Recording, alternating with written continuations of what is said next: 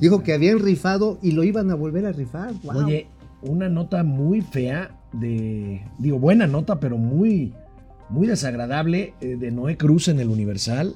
De, de las presiones a las que son sujetos trabajadores para mantener sus plazas por parte del sindicato. No, Hasta mutilación de manos, este. O sea, eso y el cartel, cualquier cartel de la droga es lo mismo, Es lo ¿no? mismo. El sindicato, imagínense. Terrible. Oye, pero además, ¿sabes qué otras cosas? Están haciendo que renuncien incluso a las pensiones a las viudas. Órale. Sí, sí, sí, no, digo, todo sea por la austeridad republicana. Empezamos momento financiero, economía, negocio y finanzas para que todo el mundo. Hasta los mutilados, Híjole. pues le entiendan. Esto es Momento Financiero. El espacio en el que todos podemos hablar. balanza comercial, Inflación, evaluación, tasas de interés, momento financiero, el análisis económico más claro, objetivo y divertido de Internet. sin tanto choro. Sí, Y como les gusta, peladito y a la boca. ¡Órale! ¡Vamos, réjete bien! Momento financiero. Bueno, pues aquí estamos en momento financiero. Fíjate que el presidente de la República, amigo, presumió hoy sus propios datos económicos. Ya pero, sé, vamos creciendo. Pues habló de vamos creciendo, de que el empleo se va recuperando, de que las calificadoras, de que ya que no la nos gente sigue mandando, sigue mandando remesas. Oye, Ahora, pero hace eso sí. cuatro años decía exactamente lo contrario, ¿no? ¿De qué? De las remesas. De las remensas. De las remensas, sí, de los remensos que mandan dinero para acá y decían, no, pobres que están allá sufriendo ahorita. Ay, no, qué bueno que manden dinero. Ahora, ¿sabes qué? El presidente asegura ¿Qué? que está asegurado el presupuesto, Ah, qué pero para sus obras. Ah, bueno, ahí tenemos video. Este, ahorita nos lo van a, nos lo van a pasar, pero bueno, este, aseguró que hay presupuesto, pero para sus propias obras insignia, en Tren Maya, este. Los estadios de béisbol, amigo. No, eso no. No, no. No. ¿Cómo? ¿No hay para los estadios de béisbol? Oye, para las 100 universidades. No. Ah, sí, bueno. Bueno, Eh, sí, esas son eh. baratas. Sí, esas que... No, no, no, tu trenecito. Maya y tu refinería de dos bocas El- y tu el aeropuerto. Felipe que- Ángeles. oye, que por cierto, ¿ya viste que le van a poner un Poncianelli con el Felipe Ángeles ahí cabalgando otra vez el futuro? 18 millones de varos, señores. No hay pobrezas en este país. O sea, además de los mamuts, ya ves que subimos unos mamuts. Acá bien mamuts. tom, to, tom, to, tom. También a la entrada va a estar un Felipe Ángeles arriba de un mamut. Perdón, arriba de un caballo. Así bien mamut la onda. Para hacer grandiosas las obras grandielocuentes de la cuarta transformación. Oye, ¿cuánto es? Oye, ¿cuánto ¿eh? es lo que está dirigido? ¿De qué? de ese presupuesto para... A ver, vamos a ver, vamos a ver primero lo que dijo el presidente de precisamente que está garantizado el presupuesto de sus obras insignia. Viene. hay solvencia, es decir, tenemos finanzas públicas sanas y fuertes. No vamos, consideramos a tener problemas para financiar proyectos. Vamos a cumplir eh, con todos los compromisos. En lo que tiene que ver con los programas prioritarios que están destinados al bienestar de la gente, como es el caso de las pensiones a los adultos mayores, está garantizado el presupuesto. Y no solo el presupuesto eh, actual, sino está garantizado el que se incremente el apoyo y que tengamos respaldo eh, presupuestal. Y así en todos los programas. En cuanto a las obras, lo mismo. El financiamiento para concluir la refinería de Dos Bocas, para rehabilitar las seis refinerías, para seguir avanzando en la construcción del tren Maya, para continuar con el programa de El Istmo, que tiene que ver con la modernización de las vías del ferrocarril, con los dos puertos, Salina Cruz, Coatzacoalcos. Son los mismos, amigo.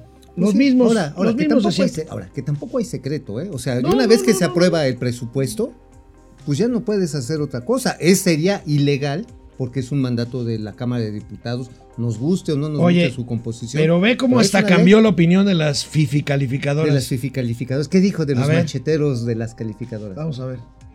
Eh, la economía ya está creciendo, hasta las eh, empresas, eh, las calificadoras, eh, los bancos están hablando de que vamos a crecer este año eh, 5%. es lo más eh, conservador. Yo espero que se haya más eh, se tenga más crecimiento económico. Pero bueno, 5% economía. Acaba de dar el dato de este, inversión extranjera a México y el primer trimestre de este año fue récord en eh, llegada de inversión extranjera al país. Ayer se dio a conocer que México ocupaba el lugar 11 en el mundo como receptor de inversión extranjera y ahora ocupa el lugar 7. Es de los países eh, más atractivos para la inversión extranjera. Estamos también recuperando los empleos perdidos por la pandemia. Vamos bien. Eh, no ha habido depreciación de la moneda. Oye, amigo, no sé, pero me dan ganas de cantar esta canción de Cecilia Toussaint que decía: Me siento bien, pero me siento mal. La verdad es que nosotros tenemos otros ¿Qué datos. onda? Tenemos otros datos ¿Qué con lo que ¿Qué decía el presidente de la inversión extranjera. Lo que dijimos desde el viernes con los datos de la tía Tatis, en realidad se trata de cifras preliminares. Y vean los datos reales. Banco. Ahí tenemos, amigo. Ah, Según ¿qué? la Secretaría de Economía, la inversión extranjera crece 14.8%. Según cifras del Banco de México, cae 29%. A ver, la Secretaría de Economía lo que trata de medir son saldos. Lo que finalmente mide el Banco de México son flujos. Hasta Gerardo Esquivel, el subgobernador del Banco de México, puso en un tuit que pues esto, que ojo, que esto no era necesariamente... Aquí es. cierto. Dijo, no es ni correcto, ni incorrecto, ni impreciso. Ahora sí que Que bien Cantinflas. Así es. Cantinflas Esquivel, chido para gobernador del Banco de México. regresamos después de una pausa. Hola Internet, ¿cómo están? ¿Cómo les va aquí? ¿Cómo les Empezamos va? semana. A ver, vamos a ver. ¿Cómo están todos? ¿Cómo, cómo, cómo empieza la semana? Alejandro Méndez, fíjate amigo. Órale, llegó muy temprano. este depredador mercenario que la FAA, la, la Federal Aviation Administration, Administration. Nos va a bajar la categoría. Traemos esa nota, ahorita la comentamos, este mi querido. eh, está el run run muy recio. ¿Tú de le que pasas el guion a depredador mercenario o de veras está muy bien está informado? muy bien y- informado. ¿Tú por qué dudas de la gente que nos sigue? ¿Está bien? Ahí está. Francisco Guerra, a iniciar otra semana, chavales. Después de escuchar los reveses que ha tenido el regreso a clases en otros estados, empiezo a creer que el semáforo solo es de manejo político. ¿A poco? No, eso Bueno, nada más en Noruega. De eso escribí y justamente vamos a Oye, comentar fíjate mi que me columna. llamó mucho la atención que, eh, que Campeche, que era el pionero en la apertura. Ya, para atrás los fielders. atrás. Pero aquí en la Ciudad de México, digo, Ah. hay que hacer lo que hay que hacerlo con cuidado. O sea, yo creo que sí hay que regresar. Pero si lo haces por cuestión polaca, vamos a tener una bronca de salud más grande al rato. Pili Sainz, buen día, excelente inicio de semana. Suspenden clases en Campeche y Nayarit. Es algo normal que eso pase cuando la ciudadanía ha bajado la guardia. Salen sin cubrebocas y no guardan distancia. Sí, es bien peligroso. Bien ¿eh? peligroso, Pili. No, en las, las plazas comerciales este fin de semana vi Llenas. imágenes llenas y José- gente así sin Josefina. Josefina Zamudio, muy buenos días, excelente inicio de semana. Jacob Frías, buenos días, mis queridos doctor Cocuni Vegeta, proctólogo. Este dedo te conoce. René Franco, excelente semana René. para ambos, gracias. Vamos. Guillermo Sánchez Mendoza y Jesús Saga, vamos a la tele. Bueno, amigo, pues este, ya vimos lo de la grilla, este, bueno, más, más bien vimos lo de inversión extranjera, que pues el Banco de México trae otros datos. Este, esta semana salen los datos del ya, Banco de Banco México son los definitivos, ya los datos definitivos. Ahora, aguas. Porque la Secretaría de Economía está considerando también como casi el, más del 60% reinversiones. Es decir, no es recursos frescos. Los recursos frescos nada más es el 18% de esta cantidad que, que publicitó y que están aplaudiendo. Ojo, en la frontera norte está llegando inversión extranjera para industria maquiladora de exportación y va a crecer entre 5 y 8% dicho por los mismos shelters, que son estos lugares refugio para que lleguen estas empresas. Que está bien, sin embargo, ¿sabes cuánto podría haber llegado si hubiera la certidumbre de energía, laboral, este, comercio? ¿Sabes ¿Qué? cuánto? ¿Lo doble? 25%. Bueno, 25% más. ¿Está bien? O sea, imagínate. Bueno, amigo, el anuncio que le dimos a conocer, que les dimos a conocer el viernes pasado, de que el presidente no propondría a Alejandro Díaz de León para un nuevo periodo en el Banco de México, su gestión termina en diciembre de este año, ha desatado toda serie de especulaciones sobre quién encabezará el Banco Central. Cuando habló el presidente de un economista con visión social y a favor de la economía moral, todo mundo volteamos a ver, bueno, voltearon a ver a Gerardo Esquivel. a Gerardo. Pero también Arturo Herrera. Arturo Herrera cuando habló de que era un personaje que ya había tenido responsabilidades en el manejo de políticas públicas en materia de finanzas. Inmediatamente, Esquivel, que es un cruzazulino al igual que yo, Gerardo Esquivel, subió un tuit y dice, a mí ni que me apunten, yo estoy bien de sub, ya saben que yo le voy al Cruz Azul. O Pues sea, a lo mejor está- la Cruz Azulea y si es el gobernador. Exacto. No, a lo mejor sí se cruza, lo cruzazulean y no es el gobernador. A lo mejor. Digo, porque, a ver, la cruzazuleada es cuando parece que vas a ganar Y no. y no. O sea, que te quedas así, sí, ya en el ya merito, ¿no? En el eterno ya merito. Lo, siento, amigo, yo sé que tú le vas al Cruz Azul. Pues sí, pero ya pasamos a la ¿cuántos- final, estoy- ¿Cuántos años este, llevas? 23. 23. Y siempre llega así como que ya y la Cruz Azul. 23, en esos 23 amo- años hemos llegado a 16 finales. A 16 finales. El eterno competidor de las. Estoy bien, finales. 16 finales, ¿verdad, Argenis? Bueno, pero mira. No, no, no. Imagínate. Bueno, por lo menos hemos perdido 6 finales. Seis finales, está bien, vamos a dejarlo ahí. Ahora vamos a ver si a la final de la selección llega el señor Gerardo Esquivel. Porque yo vi con muchas ganitas a Arturo Herrera, ¿eh? Bueno, el caso es que hay una baraja grande de sustitutos que aquí la tenemos. A ver. La baraja la tira a la mesa el editor del, eh, del financiero, el señor Víctor Piz. Ahí tenemos a Arturo Herrera, que yo creo que sí le está buscando, amigo. Ah, Gerardo claro. Esquivel, que ya lo comentamos. Jonathan Heath, no lo creo, la verdad. No, yo tampoco, aunque fue propuesto por este mismo gobierno, sin embargo sus posiciones, sus, eh, ahora sí, hasta sus dichos y sus decisiones contrastan con las del gobierno federal. ¿eh? Bueno, veamos el siguiente, este, Los siguientes siguiente participantes. tri- el siguiente trío de tres. Mira, Irene Espinosa es interesante, amigo, porque si acaso el presidente manda una terna y esta terna no se aprueba en el Senado, Se tiene que mover. se ti- tiene entra un gobernador eh, sustituto mientras se ponen este, Claro. de acuerdo. Entonces y ese la sería, baraja. sería la- la- el, el gobernador, el subgobernador con más tiempo. Uno- ese es Irene, ese es Irene un movimiento lateral que corresponde a la meritocracia. Así es. Ajá, Y lo cual está muy correcto. Oye, amigo, y el caballo negro, dicen, puede ser Rogelio Ramírez de Lao, este eterno aspirante a secretario de Hacienda, que a lo mejor más bien sería, si es Herrera, sería el sustituto de Herrera en Hacienda. Ahora, él le tiró a ser el secretario de Hacienda, pero tuvo diferencias con este López Obrador, precisamente al cuarto para las 12, al momento de definir gabinete, no estaba muy de acuerdo con hacerle esta disección mayor a la que se le sometió al banco, a- al presupuesto, y mejor se chispó. Dijo, Oye. a mí no me metan. Y el presidente llamó ya a la tranquilidad. Dice, como siempre dice, bueno, así decía mi papá, no lo dice el presidente, pero yo siempre lo digo. El presidente dice, dice no hay purrum, No hay purro. no hay purrum. Vamos a ver A qué ver, dice el presidente. no va a ser un eh, gran viraje para que todo el mundo esté tranquilo. Va a ser eh, nuestra propuesta un economista serio, responsable, este, honesto, eficiente.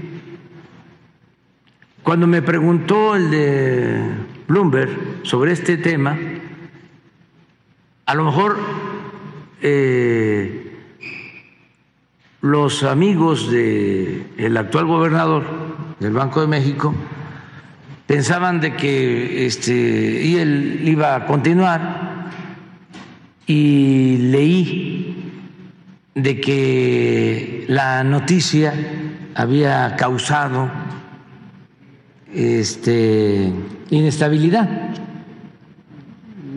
en el que está ahora de gobernador.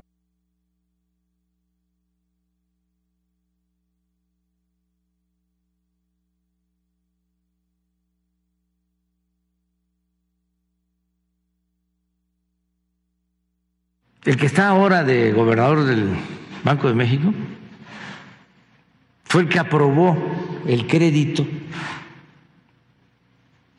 para la planta de fertilizantes en 2015. Unas plantas de fertilizantes que se adquirieron eh, a precios elevadísimos. Tenemos por esa operación una deuda de mil millones de dólares. Entonces, si fuesen buenos técnicos, no hubiesen eh, llevado a cabo esas operaciones. O sea, a ver, ¿cómo se justifica eso? Dice que este, escuché de que él apenas estaba llegando,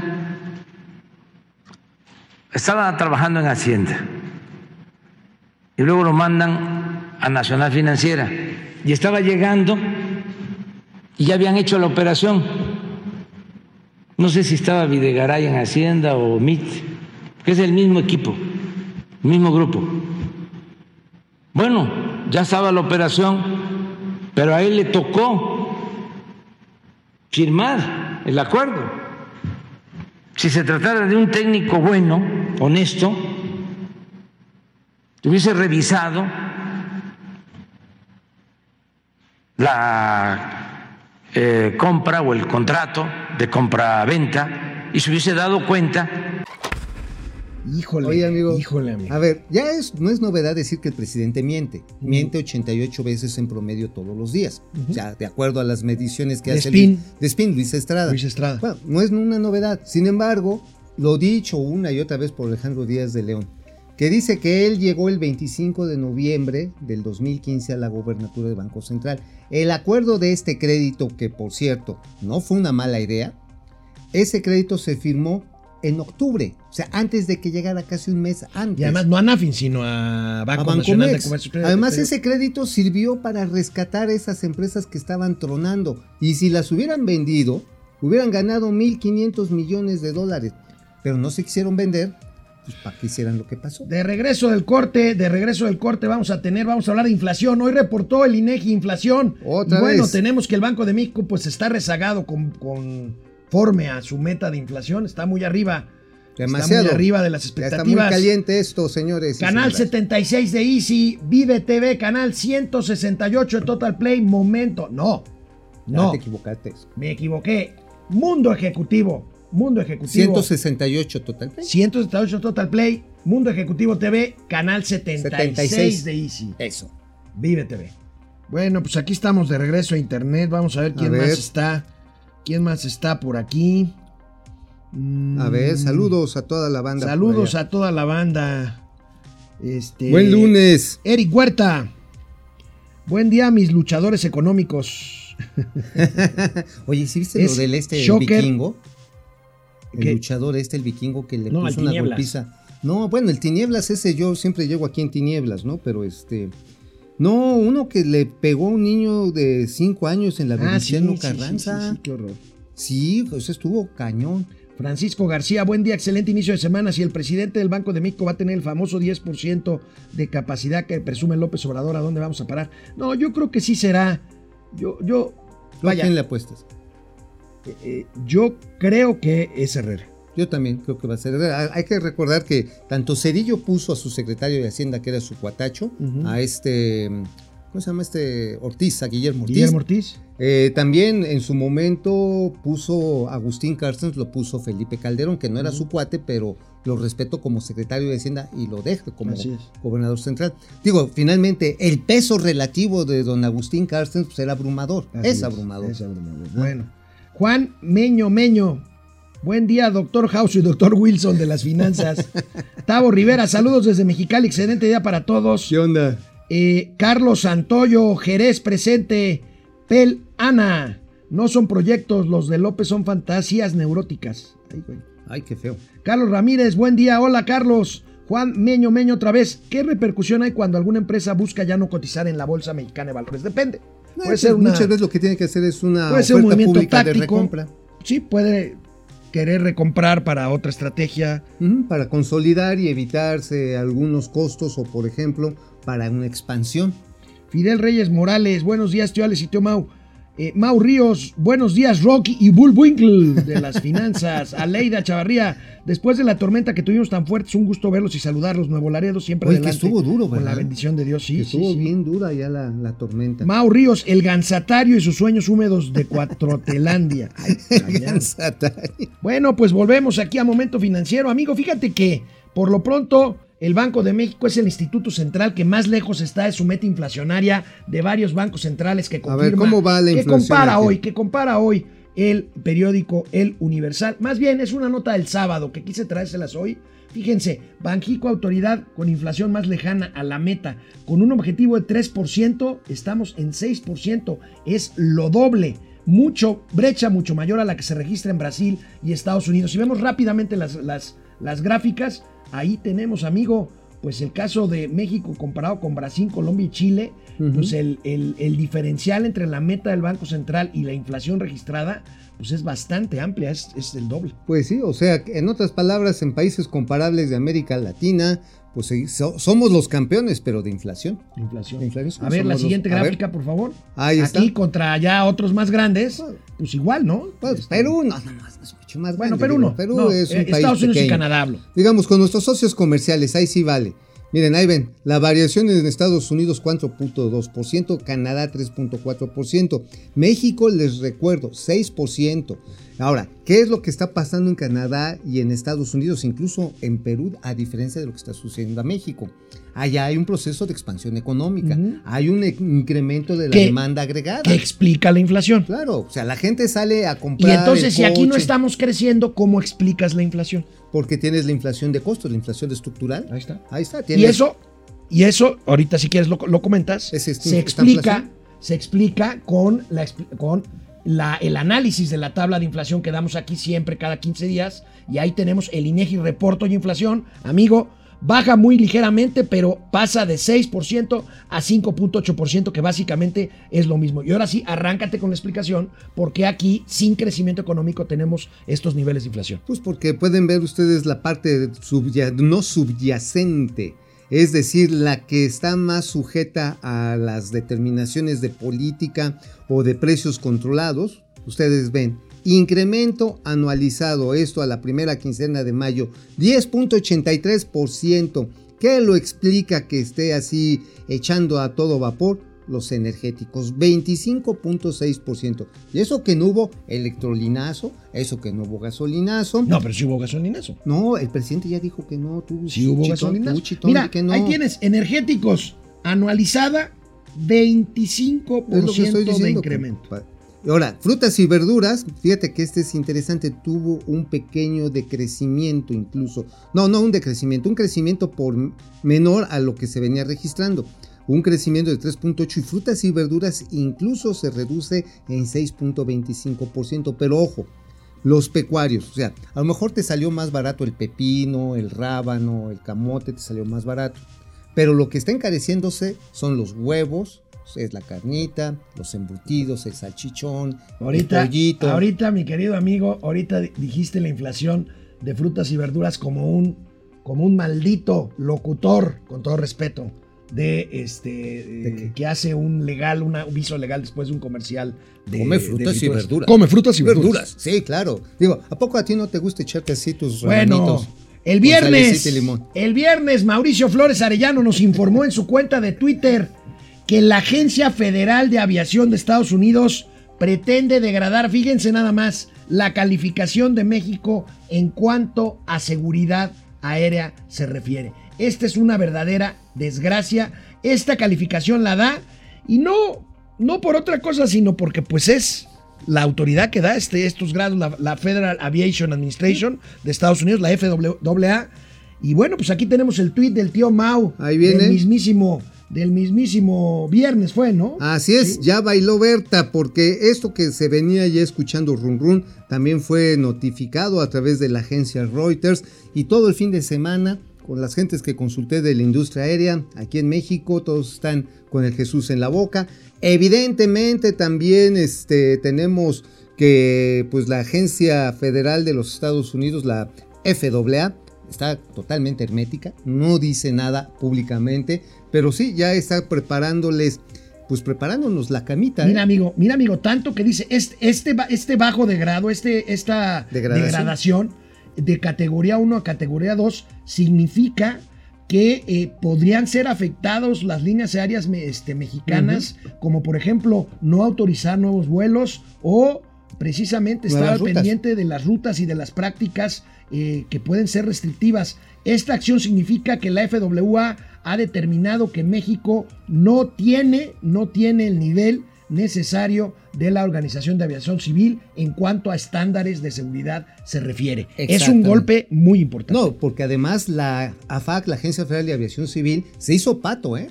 Pero cañón, bueno, iba a decir ganso, pero se hizo pato. O sea, en octubre del año pasado, la FAA llegaron los gringos y decirle, me too no gustar porque you tener muchos problemas.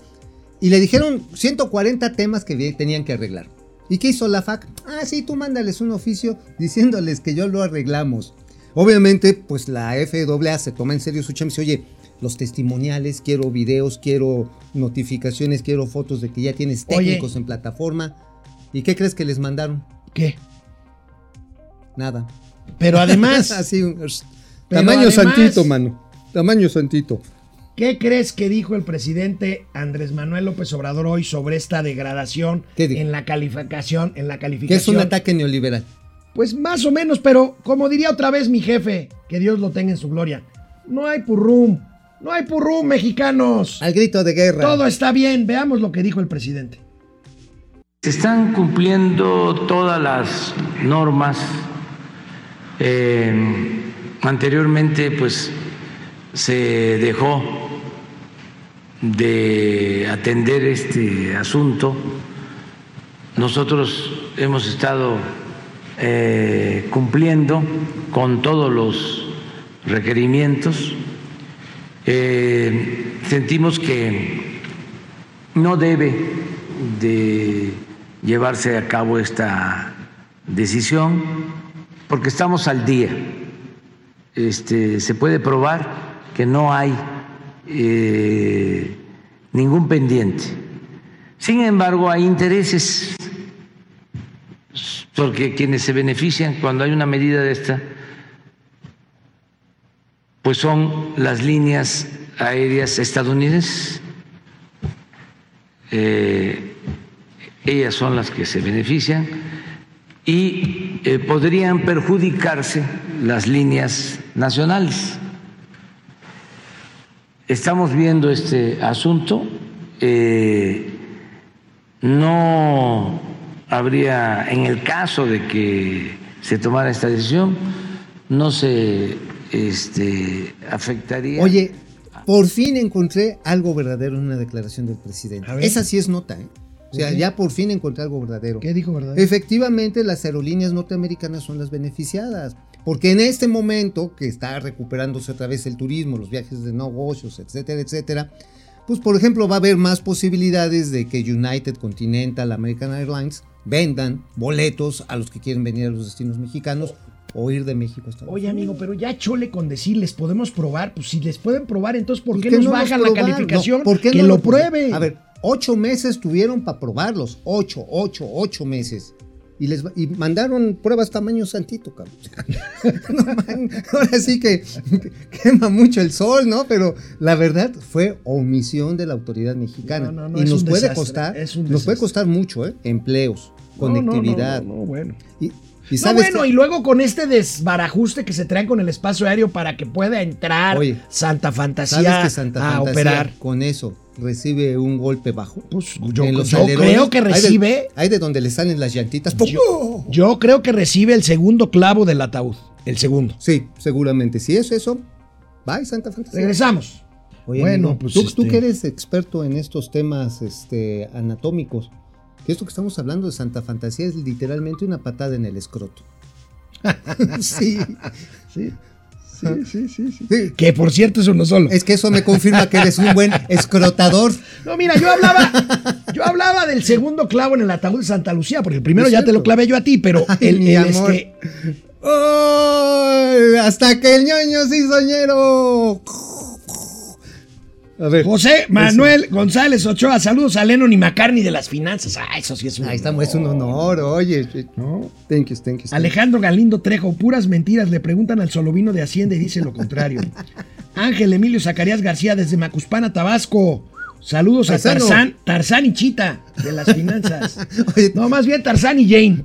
Ay, ay, sí, yo bien, mam- bien mamucho, bien, ¿no? pues bien machín, ¿no? Mira, nomás porque tienes cara de chango. Rico González. Si los niños regresan a clase sin estar, el mayor porcentaje de vacunados nos pasará lo que la India. Ojalá y no.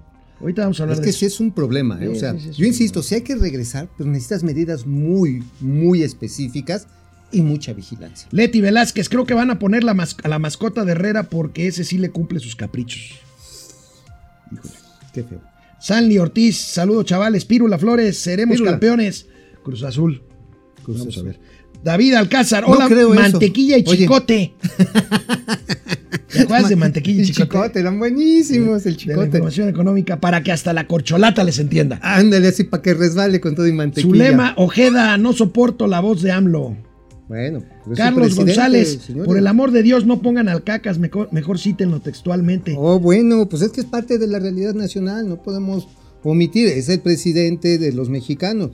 No se les olvide que así votaron en 2018 y que así se va a votar el 6 de junio. Próximo. No, no, no, bueno. Ustedes sabrán. No, porque el presidente está en la elección, carnal. O sea, está metidazo. Está Gui- metidazo, no Sí, es claro. morena. Guido, es Rosas, ya le dolió que no le dieran remanentes al ganso, ¿sí? ¿Qué? Oye, tú ya dices remanentes, ¿verdad? No, no, Me no. dicen que, que- Ráfaga. que haces buenas chambas. Ráfaga Martínez, vaya fu- fuentes de AMLO. Él mismo, él mismo reconoce que por ahí escuché, o sea, se basa en puro chisme. Sí, por ahí escuché, dice. ¿De qué? La tosita uno, ahorita uno, una de sus, de sus declaraciones de, Ah, sí. por ahí escuché que Alejandro Díaz de León este, hizo no sé qué y no sé cuánto. Mm, está bueno, pues para acusaciones, pues este, me como dos tacos, ¿eh? Bueno, pues este, el presidente dice, el presidente López Obrador dice que se respeta la veda electoral. Mauricio Flores asegura que está metido en la campaña, yo estoy de acuerdo con él. Sí, totalmente. Pero bueno, el presidente dice que se respeta la veda, pero sigue de giras el fin de semana, supervisando obras que finalmente son difusión de obras de gobierno. A ver, Veamos. veamos. Aquí estamos en Casitas, en la costa de Esmeralda, en Veracruz.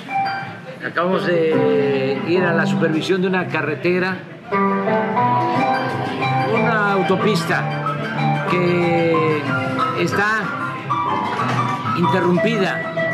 Faltan dos kilómetros aquí en San Rafael. Y por esos dos kilómetros no podemos transitar desde Veracruz hasta Tampico. Ya está terminada la mayor parte del tramo de la autopista. En los dos kilómetros hay un conflicto y ahora sí que como diría Cervantes en el Quijote, vengo a enderezar en tuertos, eh, hablar con la gente, porque no quieren que pase la autopista, eh, argumentan de que se van a inundar ya vamos a resolver eh, las obras que hacen falta, se van a construir las obras que hacen falta, hidráulicas, y nos vamos a entender. Ya que de- Oye, ¿sabes también que estuvo de la veda? Cuando sale, sí, cargando, cargando una, una Ahorita, chavita. ahorita- ah, también lo tenemos. vamos a ver. Es- Ah, pues de una vez. No, no, es un gatelazo. ¿Por, por qué te anticipas? Ah, porque está bien bonito, está bien bonito. ¿Por qué así. te a ver, anticipas? Ahora, a ver, cuando un político el- carga un bebé, El presidente es que ya no, ya, ya no tiene recursos. ya no tiene nada más que hacer. El presidente de la República se eh, citó al Quijote de la Mancha, de la obra magna de eh, Cervantes. Citó al Quijote de la Mancha, quiero decirles Ibas a dos decir cosas. Enrique Primero- Cervantes. No, no, no. Quiero decirles primero, Miguel Cervantes Saavedra. Primero, Eso. que como buen Quijote tenía a su lado ahí enfrente de la mesa comiendo muy sabroso ahí arroz a la tumbada a su Sancho Panza, su fiel escudero, Algo que no te oigo. El gobernador Cuitláhuac García. Por cierto, el fin de semana hubo una manifestación en favor de la democracia muy nutrida en Veracruz. en A favor Puerto de Jarocho. Miguel Ángel Yunes. Así es, por, por haberle quitado la candidatura. No, le quieren quitar la Ya se la quitaron. Ya se la quitaron. Y va a su esposa.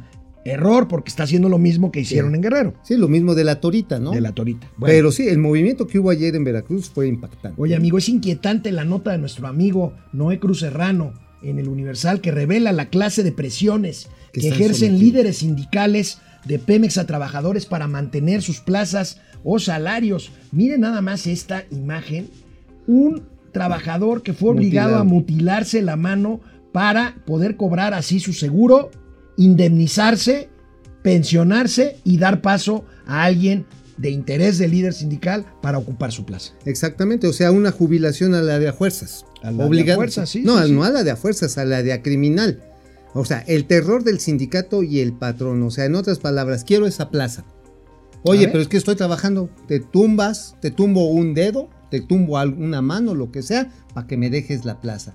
A ese nivel está la carroñería en Pemex. O sea, y esto de la acción, pues yo diría criminal del sindicato no es nuevo. No Nada es más que nuevo, ahora es peor. No es nuevo, pero tampoco esto no pasó en esta administración bajo esta dirección. No, no, tampoco. Es más, seguramente fue Felipe Calderón el que le cortó la mano. Bueno, mira, eh, Sí, seguramente. seguro. Es más, Se- seguramente. y le, Ahora, le detuvo la mano el jefe Diego. el testimonio de este trabajador es verdaderamente espeluznante porque dice, me dejé, eh, me dejé cortar el dedo porque si no, no puedo llevar sustento a mi familia. Un testimonio bastante desgarrador en la nota de Noé Cruz. Pero vaya, otra mentira de la 4T. Dicen que austeridad y que aquí está la Claro. flaca de Mauricio y todo. Pero miren, Pero bien que te gusta. vean cómo ha crecido. aunque está más chonchita. Mira. Vamos a ver la planta laboral, la plantilla laboral de Pemex, amigo. Aunque Viene no lo ahí. creas, poquito, pero ha crecido y se supone que debió de haber decrecido. Pues ahí lo ven. 112 mil trabajadores con el periodo perro maldito asqueroso neoliberal pasaron de 126 mil a 111 mil. ¿Por qué? Porque había necesidad de reducir el trabajo excesivo, que también tenía Pemex una burocracia espantosa. Había la secretaria de la secretaria. No, bueno. Y bueno, y muchos puestos también de aviadores, se les recorta. Y sin embargo, en esta administración mantienen cachetón, contento y feliz al sindicato. Ya despacharon al señor de Champs a su casa con su pensioncita, sus millones, todos felices. Y ahorita los ratones están haciendo lo que quieran. Oye, amigo, y hablando de Pemex, ¿te acuerdas? ¿Te acuerdas? Estoy seguro que te acuerdas, porque lo conoces muy bien, que Pemex tiene una refinería en eh, Texas. Así es, en. Texas. Eh, este, esta refinería fue un pretexto para decir, ya ven como si es negocio una refinería. Bueno, lo que pasa es que esa refinería de Pemex, este, ahorita vamos a ver las cifras, eh, pues recibe petróleo directamente ahí muy cerca de los propios campos tejanos. Bueno, pues aún, aún con todo y esto, la refinería de Pemex en Texas, como podemos ver aquí en esta gráfica, está sufriendo pérdidas importantes en los últimos dos años, o sea, en esta administración. La refinería, como tú dices, Deer Park. Deer Park. Y fíjate que también es curioso porque se ha visto incrementar sus costos, ya que han tenido que modificar sus procesos de cocción, sus procesos de destilación y de cracker. Ajá, o sea, en otras palabras, están trayendo petróleo, ¿sabes de dónde? De Canadá. Y eso cuesta más caro porque tienen una operación de ductos. Porque tienen que meter petróleo ligero. ¿Por qué tienen que meter petróleo ligero? Porque la norma ambiental en Estados Unidos ya no permite producir combustóleo. Ahora, el Entonces petróleo en. Texas no es tan pesado, ¿sí? O ya, Eh, está, ya. ya. está demeritando la calidad. Ya está demeritando. Tienen más de un siglo de estarse explotando los yacimientos en Texas. Entonces están trayendo Pero ahora, petróleo ligero de cuando Canadá. haces fracking y buscas ahí en lutitas y eso, sale mucho gas, pero también sale petróleo más ligero, ¿no? Mm, depende, O ahora no sí que. No, depende ahí sí de. Ahora sí de cómo le metan el gas. ¿Cómo le metan el tubo? Ajá, cómo entra el tubo. Porque además después del tubo le echan líquido así a presión. Y se rompe la piedra y órale, y sale la tierra llorando. Ay, qué rico. Entonces ya, este. Entonces sale, la verdad, una, una composición diferente y es complicada de manejar. Incluso Bueno. luego, el, el problema, ¿sabes cuál- cuál es el aceite de lutitas, la bronca? ¿Cuál?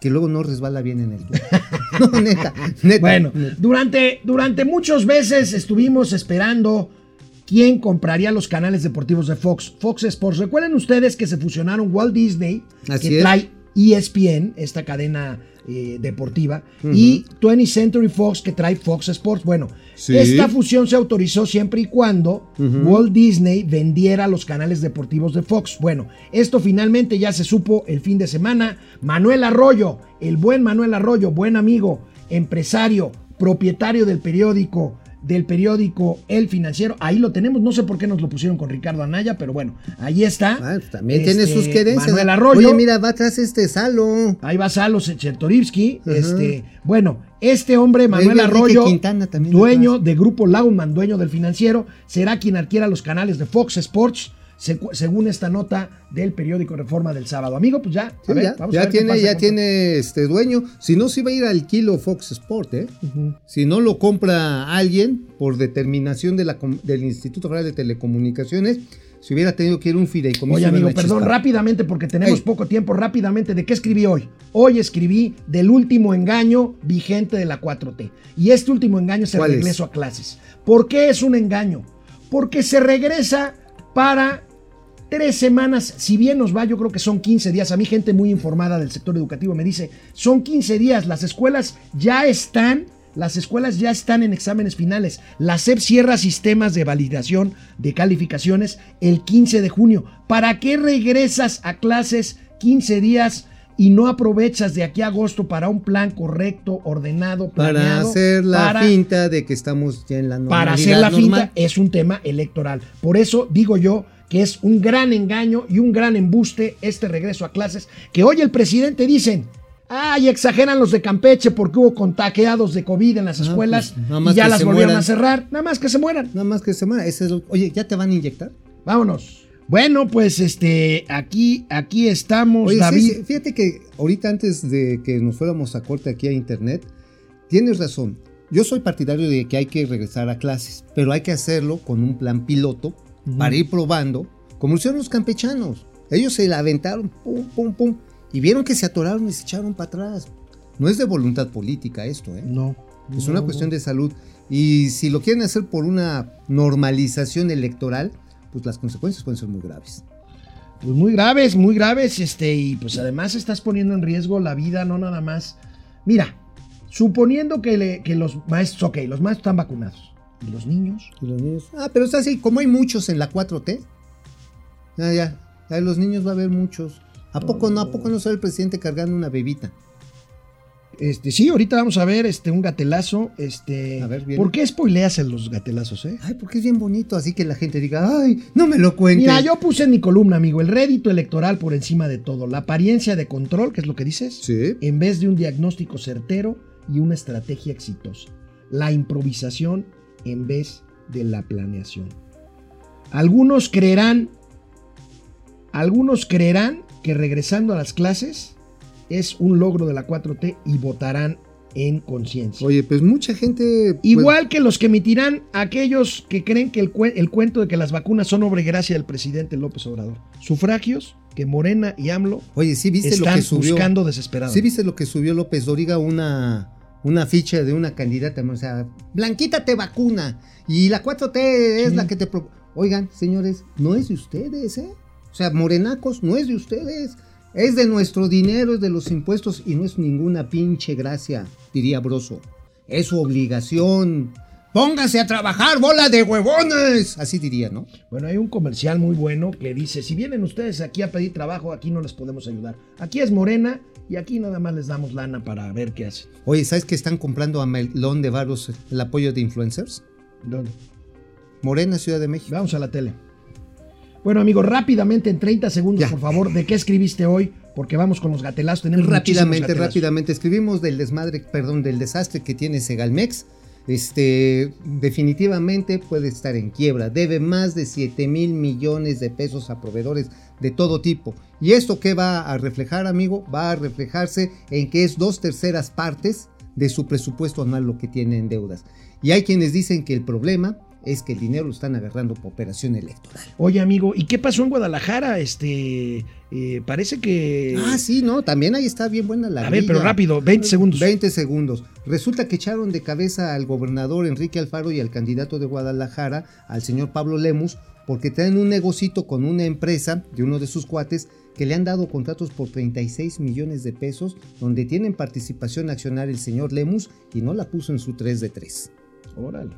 O sea, en una de esas también le andan quitando la candidatura porque estaría ¿Y fondeándose. quién sería el beneficiado o la beneficiada para, Ah, no, pues Carlos Guadalajara? Lomelí, por supuesto. Carlos Lomelí, que Carlos Lomelí, el- que es morena. Digo, esto lo denunció Jade Kolpolevsky y hubo una conferencia de prensa. Entonces. ¿está escupiendo para arriba este ¿Quién? J. Cole? No, pues está echando de cabeza a este Alfaro. Alfaro. Ajá, ah, pues. Alfaro, claro, Ajá, claro, sí, claro. Ya entendí, no. ya te entendí. Sí, sí, sí, Ya sí, te entendí. ahí esa es la bronca. perfecto. Pero Bueno. mañana lo platicamos más. Mañana lo platicamos. Vamos con los gatelazos. Los Viene. primeros dos corren a cargo del presidente de la República. El primero, ¿se acuerdan cuando mandó literalmente al carajo al estilo de sacarse fotos nomás para hacer propaganda? Vean esto.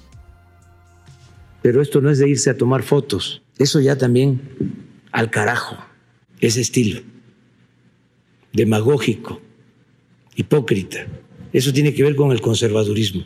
Estamos aquí en el tramo de Pánuco a Tampico. Miren, porque nos encontramos aquí, esta familia y esta nena que se llama Maya. Eso ya también al carajo. ¿Cómo? Bueno, cae más pronto un obrador que un cojo. Cae más pronto un, Un obrador obrador que un cojo. Eso estuvo mejor que la del crudo. no, ahí se va, ahí se va. Ahí se va, bueno. Nuclear, Jacobo, nuclear. El segundo gatelazo presidencial es una pequeña falla en cálculo cartográfico, geográfico, matemático, geriátrico. A ver, ¿cómo está? Manzanillo, es Lázaro Cárdenas. Antes solo, fundamentalmente Veracruz y acaso eh, Tampico. Pero eso ya cambió porque China se convirtió en la fábrica del mundo, los países asiáticos, y nosotros tenemos este corredor, 300 metros, para unir al Pacífico con el Atlántico.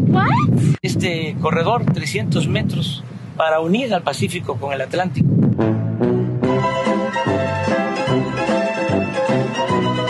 Oye, Oye, amigo. 300 metros. Oye, pues. Oye, amigo, si tú me dices, me voy a ir en bici de No, Coatzacoalcos A a, Minatitlán. mi- a- no, ¿cómo a Minatitlán? Pues sí, porque de están Coatzacoalcos a, a Salina A Cruz. Salina Cruz. No, pues hasta en patineta. Pues sí, Se en 300 patineta. metros. Oye, pero es bueno, más, ¿qué debemos de hacer? Debemos hacer una carrera en relevos con tamemes y así evitamos la inversión. Es más, le damos empleo a los pueblos originarios.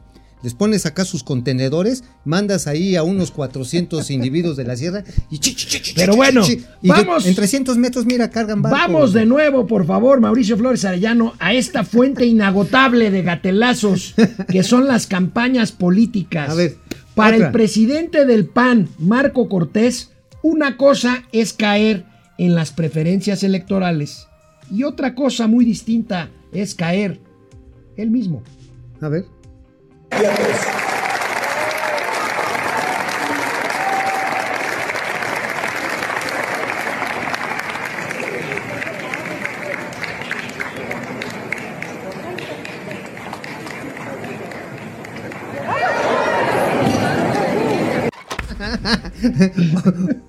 Oye, ese me recordó a Juanga cuando estaba bailando en la seca y molas. Oye, sí metió las manos, ¿eh? Hay que... Sí, sí, no, no, no alcanzó, no cayó de puerco completo. Pero ahora sí, que azotó la res, Marco. Oye, amigo, ¿quieres una lección de cómo no hacer campaña? A ver, tú estás haciendo campaña de qué hablas? Yo, pues, De lo bueno, ¿no? propuestas, Y de lo bueno de tu partido. Ah, y de lo malo de los otros. De lo malo de los otros. Sí, bueno, claro, eso. dar datos negativos que son responsabilidad del actual gobierno, como A que ver. no tienen mucho que ver con una candidata de Morena, A ver, ¿verdad? ¿qué dijo? Mira. ¿Qué dijo? ¿Qué dijo? Bueno, en los eh, compromisos que entrego casa por casa, yo reconozco que hay 61 mil empleos perdidos y además 650 negocios que han cerrado la cortina. Por eso, con esas cifras, nosotros lo que estamos ofreciendo a los ciudadanos son créditos municipales para que la economía pueda subir y podamos recuperar la economía de la ciudad post pandemia. Nosotros nos va a tocar el renacer, nos va a tocar ya el Tampico que esté vacunado, que esté listo para estamos de la fregada. Oye, Oye. ¿quién era antes? Pues Morena también, pero nosotros, voten por Oye, Morena. Yo creo que nada más se quedó un, segundo de reflexión Olguita Sosa y dijo, "Mm, este, ya soy candidata del PRI. Oye, amigo, ¿quieres ver un gatelazo? Un candidato tipo Jaudini. ¿Te acuerdas de Jaudini? ah, sí, el mago prestidigitador Bueno. que aparecía y desaparecía, se escapaba. cómo este candidato se prepara para un debate electoral. A ver, viene.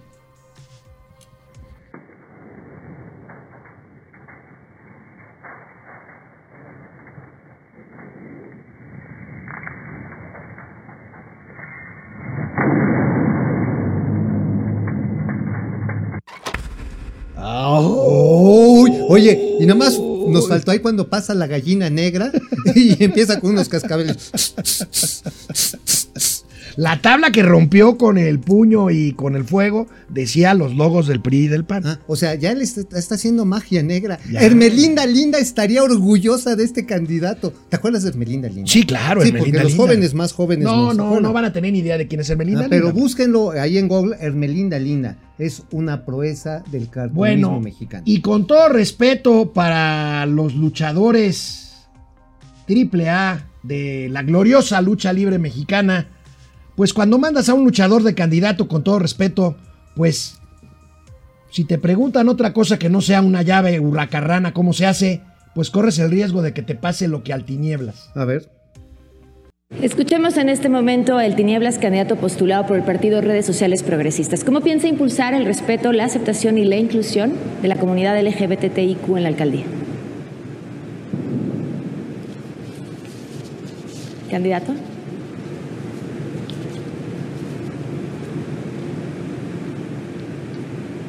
¿Quiere que le repita la pregunta? ¿Cómo piensa impulsar la aceptación y la participación de la comunidad LGBTIQ en la alcaldía?